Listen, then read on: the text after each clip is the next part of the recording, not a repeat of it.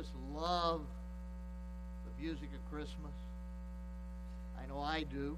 I appreciate some of the songs that have been around for hundreds of years. And I also thank God for some of the, the newer songs that are out there. Joseph's song, every time I hear that, uh, is kind of an overwhelming thing to, to just kind of put yourself in Joseph's position as to what he had to deal with there in raising the Lord Jesus Christ, who was God the Son, but not Joseph's biological son. And then Christmas Hallelujah. It's almost hard to sing that without tears coming to your eyes. I confess I also like some of the secular songs of Christmas. A lot of them are kind of fluffy and meaningless and don't have much to them, but uh, I guess one of my uh, favorites is I'll Be Home for Christmas. You like that one? I've always liked that one, probably because uh, I had the opportunity to grow up in a wonderful Christian family and uh, had parents that loved me, and God's blessed my wife and me with uh, some wonderful Christian kids and grandkids as well. And uh, I've lived away from my parents since I was about 17 years old, and took off for college, and always enjoyed going home when I could, uh, even though home changes somewhat over the years. A good home is, is special because it's a place we belong, a place where we are loved, a place where we're wanted and we are accepted. But for some, the thought of home is not without pain. For some, home is a place of dysfunction and rejection and sadness. For all of us, our homes and our families change over the years as one by one our loved ones are taken from this earth by death, making it impossible for us to share Christmas with them anymore. Sometimes distance and duty make it necessary for us to be apart from home and family at Christmas time, and we especially thank God for the those in the military that are away from their families and are willing to do that to protect us. But I thank God that there's also hope and blessing when we can't be home with those that we love for Christmas. And we see some great examples in Scripture of those who were not home that first Christmas. And we see the blessings that they became and the blessings that they received as we open up God's Word. In the Gospel of Luke, chapter 2, I direct your attention there, we have four reminders of some that were away from home that first Christmas. And the first ones that stand out are Joseph and Mary. They weren't home that first Christmas because they were compelled by circumstances, rather unpleasant circumstances, to be elsewhere. We read in Luke chapter 1, uh, Luke chapter 2, verse 1 says, And it came to pass in those days that a decree went out from Caesar Augustus that all the world should be registered. And this census first took place while Quirinius was governor in Syria. So all went to be registered, every one to his own city. And Joseph also went up from Galilee out of the city of Nazareth into Judea to the city of David, which is called Bethlehem, because he was of the house and the lineage of David. He went to be registered with Mary, his betrothed wife, who was with child. So it was that while they were there, the days were completed for her to be delivered. And she brought forth her firstborn son, and wrapped him in swaddling clothes, and laid him in a manger, because there was no room for them in the inn. We find out that uh, the home for Joseph and for Mary was in Nazareth. That's uh, where they lived. But they were compelled to go to Bethlehem by a, a decree from the Roman emperor of the day, Caesar Augustus. And that decree had to do with uh, enacting a census for the purpose of taxing people. They don't want to miss anybody. So everybody's supposed to go back to their hometown and and was supposed to register there, and then there'd be a, the, the roll of how many people should be paying taxes in any particular place. And so Joseph and Mary are caused to make this trip from Nazareth to Bethlehem. And it was not an easy trip, it was a, a trip that was difficult. First of all, it was 75 miles, and they couldn't just jump into their vehicle and, and zip down the road.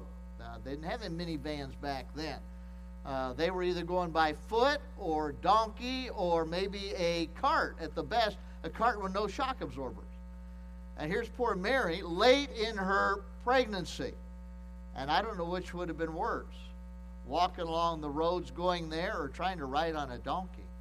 Uh, well, she, maybe that's one of the reasons why she ended up delivering when they got down there to Bethlehem, except for the fact that it's God's perfect time that the Lord came. So it was a, a difficult trip. And when they got to Bethlehem, the conditions were very crowded. And of course, you know the story. They couldn't find any room in the inn for them, so they end up uh, being in a stable uh, outside the inn, and that's where the Lord Jesus is born. And for a, crib, he ends up having a manger, which basically is a feed trough.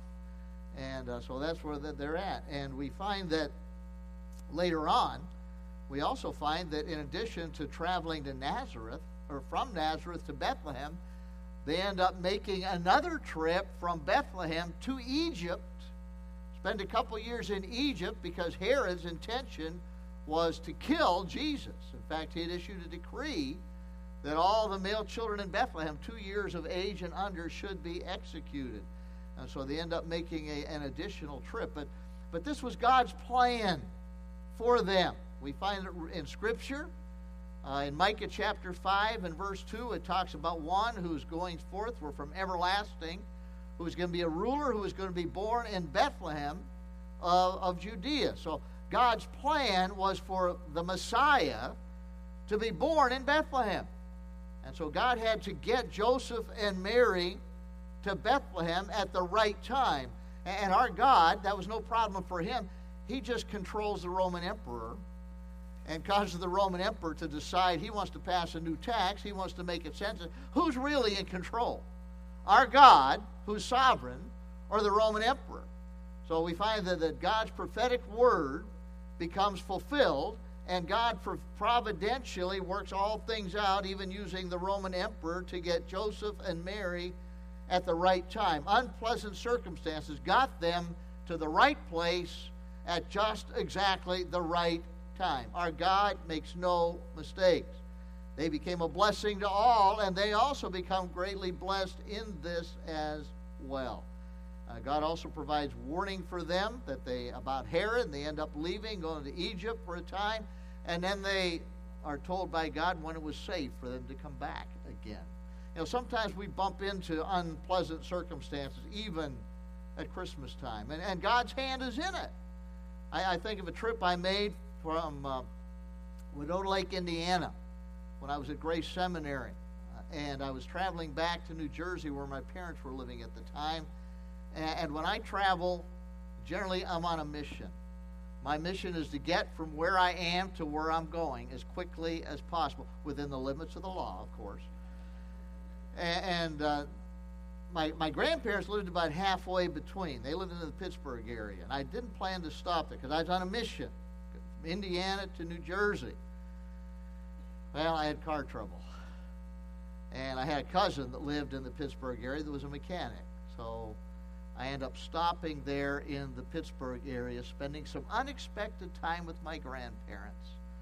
And my grandfather was not a believer, as far as we knew. And while I was there, and my cousin was working on my car, I had the opportunity to share the gospel with my grandfather.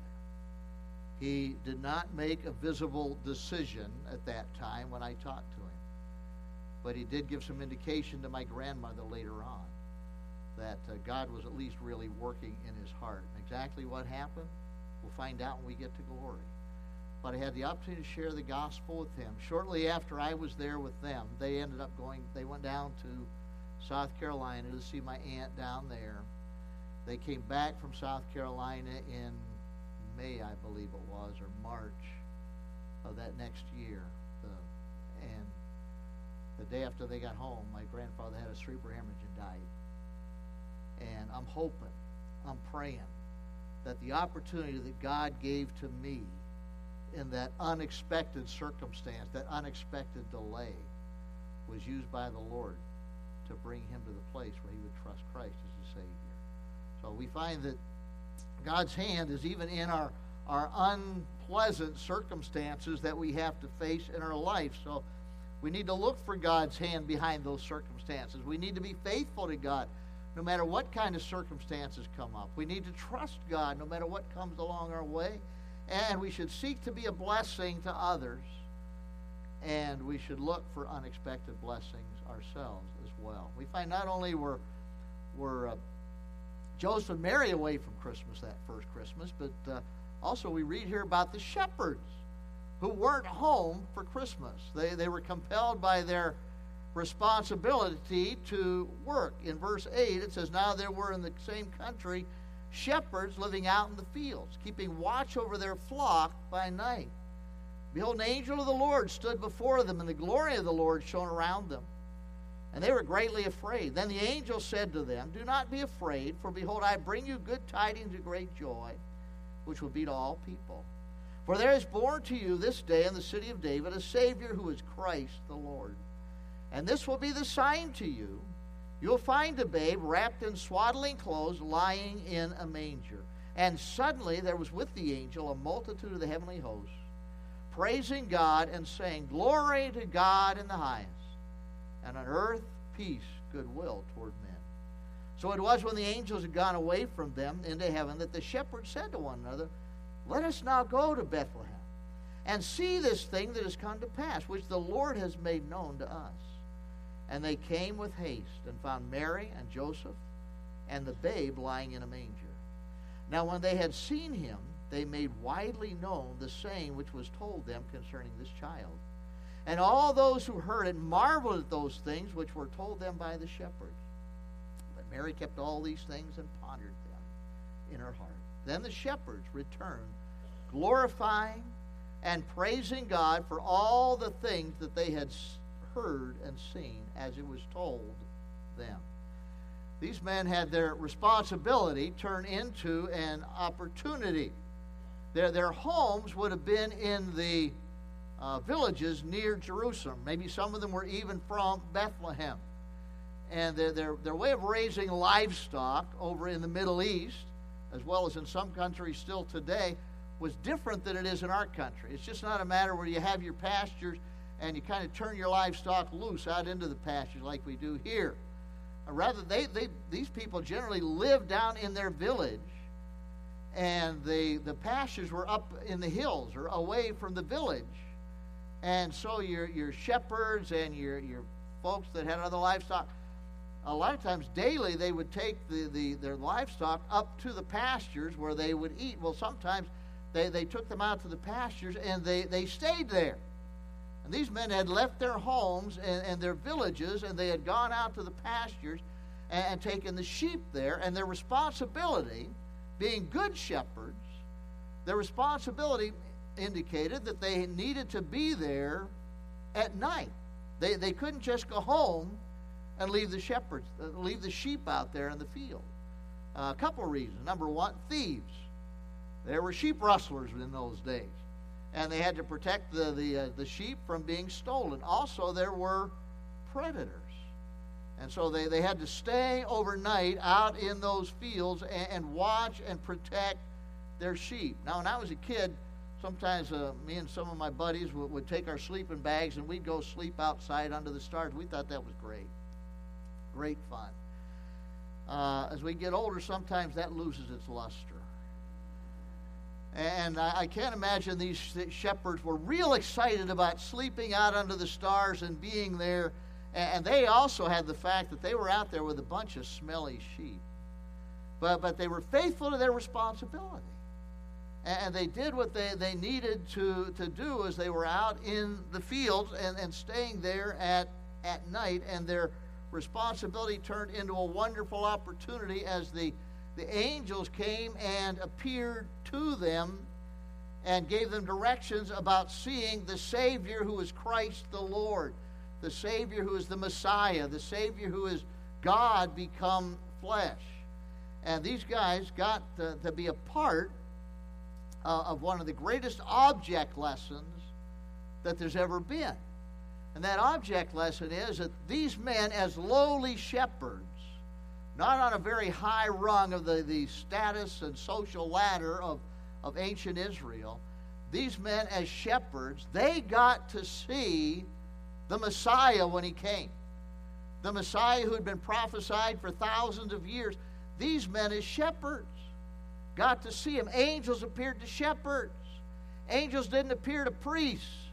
Angels didn't appear to the king.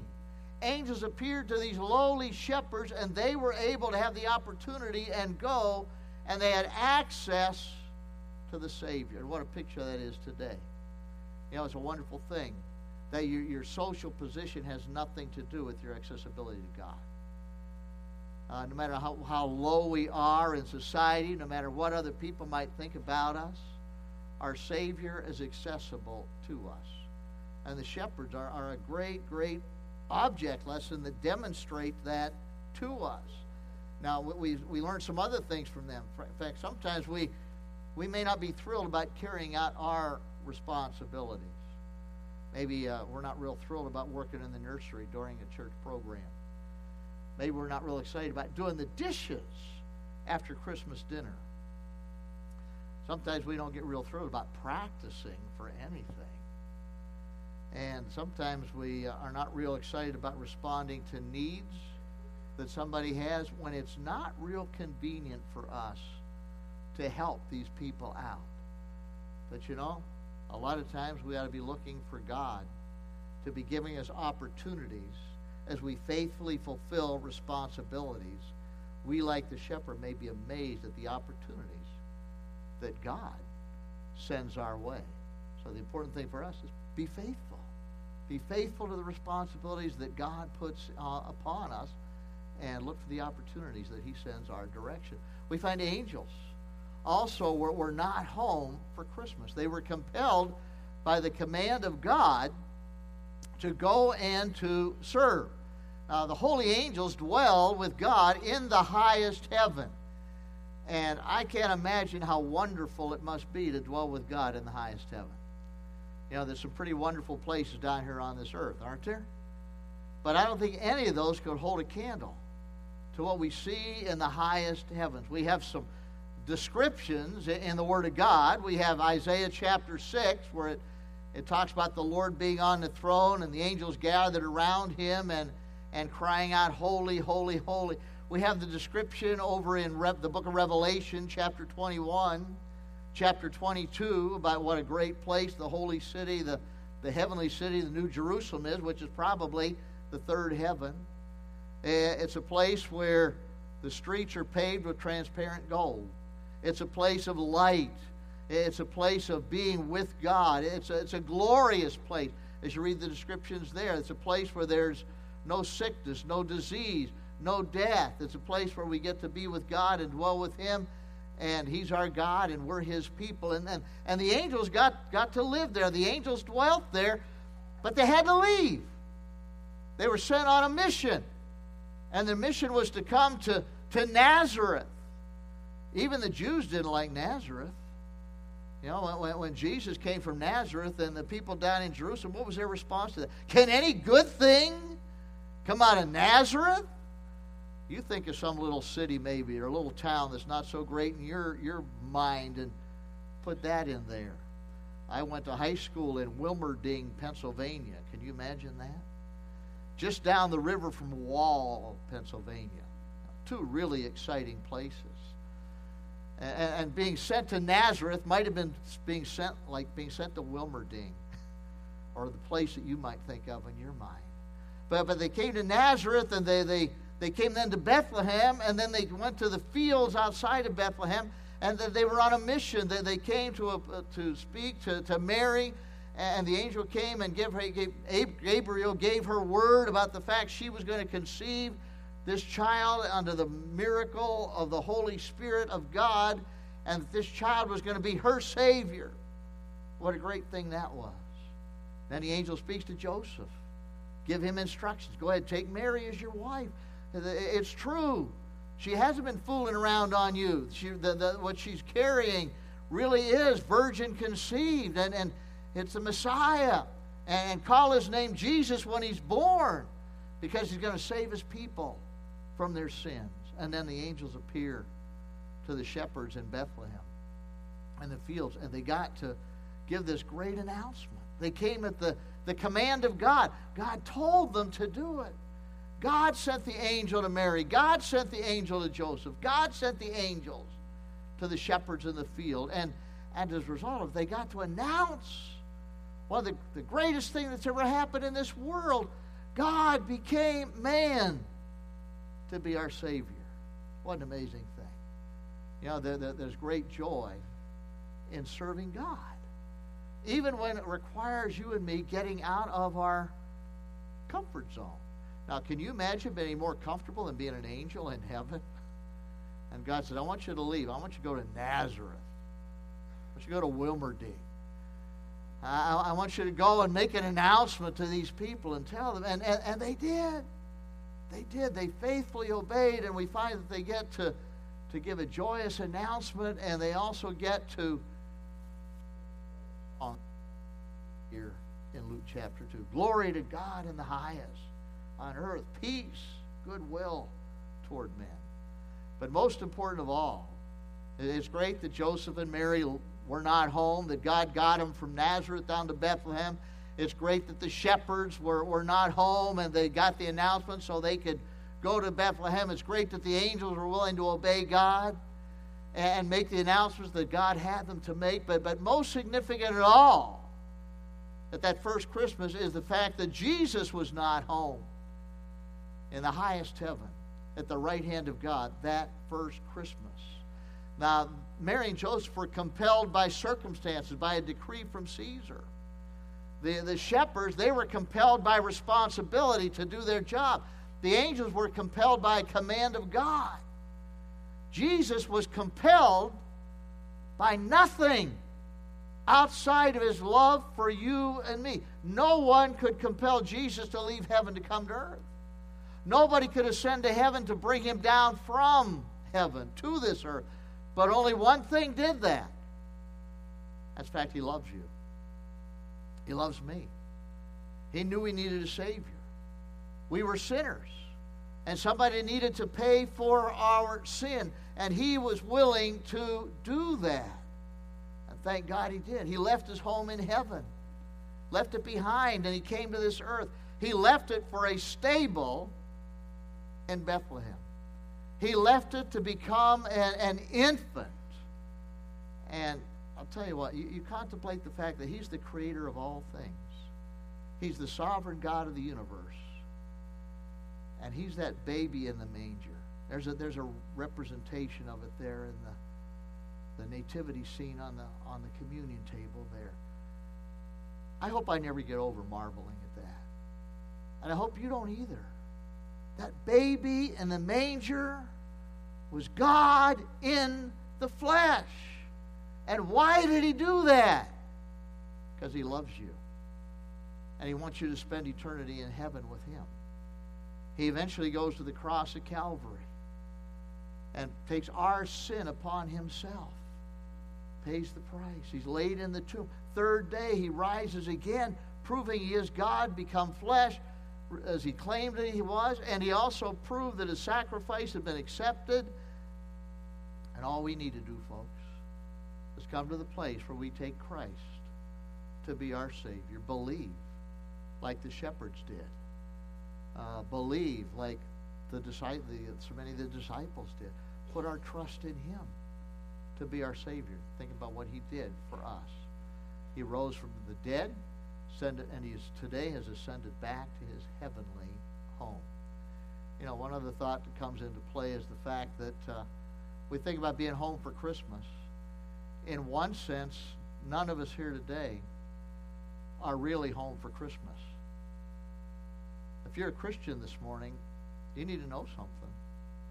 This world's not your home, not my home. The Bible says that we are strangers and pilgrims down here. We're here temporarily. Our citizenship, we're told in Philippians 3, is where? It's in heaven. It's in heaven. We're not home. We're not home. And, even though we may have a wonderful earthly home and wonderful parents and a great family, and we love being with them, as far as the world as a whole is concerned, do you ever feel like you're a square peg in a round hole? Ever feel like you just don't quite fit in? Praise God. That's a good thing. It's a good thing because we're not home. God's got a better home for us. Jesus Christ went and prepared a place for us. And he made the way possible for us to get there. That's what the cross was all about. In John chapter 14, he told the disciples that they should not let their hearts be troubled. That he was going to go and, in the Father's house were many dwelling places. He says, I'm, I'm going to go and I'm going to prepare a place for you. And, and good news, if I prepare a place for you, what did he say he's going to do? I'm going to come for you. And I'm going to take you to be with me, that where I am, there you may be also. How do we get to that place? Well, Jesus said, I'm the way, the truth, and the life. No man gets to the Father. No man comes to the Father except by me. But the good news is that one of these days we will, we will be home for Christmas. Uh, and, and we'll, as we get home for Christmas, we'll be with, with loved ones that have gone on before us. We'll be in a tremendous environment there, in glory, in a perfect environment. What a glorious thing that will be. We'll be with Jesus who died on the cross for us. We'll get to look upon him and see him face to face. Won't that be great? That'd be great. That's what we had to look forward to. You know, that's something that the songwriters on this earth can't really touch. Now, we've had Christian songwriters that, have, that have, written about the prospect of going home. I like the one that talks about imagine waking up in glory and finding it home. That'd be great. So, in a sense, we're not really home for Christmas. But good news one day, through what Jesus did for us on the cross, if we know Him as our Savior, we will be home for Christmas. And being at home in heaven will be great. Be greater than anything we can imagine and with our minds in this world today.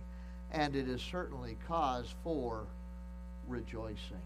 You know, even if you can't be home down here, your home down here has changed tremendously, and you your family's all gone and you're the only one left. Good news. One of these days, we're going home to heaven if we know Christ, and it's going to be great. And it's going to be forever. It's going to be eternal. And, and the luster won't wear off. Be great. And what a reason it is for rejoicing here this morning. And the good news is if you're here and you don't know Christ as Savior, you're not sure heaven's your home you can be sure of that. It all comes down to one thing. What have you done with Jesus? Heaven is a prepared place for prepared people. Are you prepared? Are you prepared? Is Christ your Savior? He was born, a Savior was born, who's Christ the Lord. The shepherd went to them. Have you come to Christ yourself? Heavenly Father, we thank you for the fact that Jesus was willing to leave heaven behind so that we could have our home in glory with him and, and to be in, in heaven and to be wanted, to be loved, to be accepted, to belong. We thank you that he did all that was necessary as he went to that cross and shed his blood for us. Father, I thank you for the, the cause for rejoicing we have as Christians this morning. And I fa- pray, Father, for any who may not know the Savior, they might put their trust in Christ today and they might rejoice as well. God, we give you thanks for this and bring these requests to you in Jesus' name.